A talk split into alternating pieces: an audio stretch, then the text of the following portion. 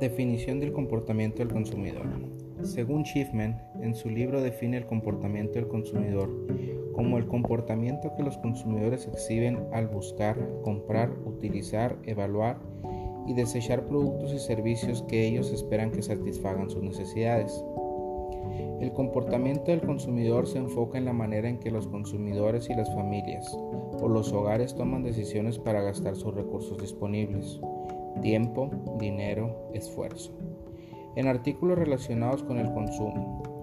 Eso incluye lo que compran, por qué lo compran, cuándo, dónde, con qué frecuencia lo compran, con qué frecuencia lo utilizan, cómo lo evalúan. El comportamiento del consumidor describe dos tipos diferentes de entidades de consumo. El consumidor personal y el consumidor organizacional. Número 2. El consumidor personal compra bienes y servicios para su propio uso, para el uso del hogar o como un obsequio para un tercero. La importancia de investigar el comportamiento del consumidor es porque influye en las decisiones.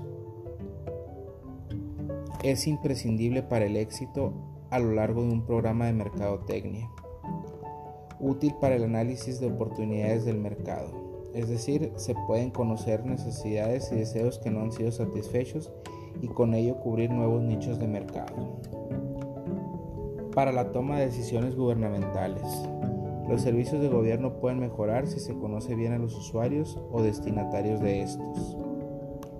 La educación del consumidor. Es importante conocer el comportamiento del consumidor para emprender programas educativos que le permitan al público mejorar la forma de decidir sobre un producto o un servicio. El comportamiento del consumidor ha ido cambiando a través de los tiempos. En un inicio, el consumidor actuaba por impulso, adquiriendo productos quizás por interés, sin respaldo. Cuando veía un producto en un sitio como Amazon se dejaba llevar por la publicidad que la marca hacía de su producto. Existía una confianza ciega en la marca y lo que comunicaba sobre todo en los precios. De ser impulsivo, se convirtió en un comprador exigente y con conocimientos.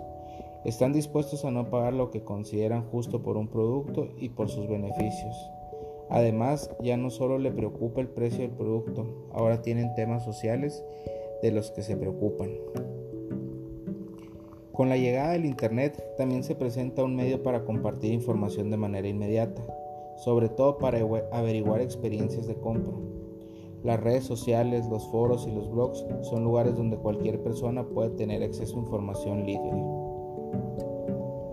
Datos de las agencias demuestran que el 80% de los consumidores actuales realizan una o más búsquedas online sobre productos de su interés utilizando smartphones y tablets para realizarla. El entorno y sus cambios financieros también afectaron el comportamiento del consumidor.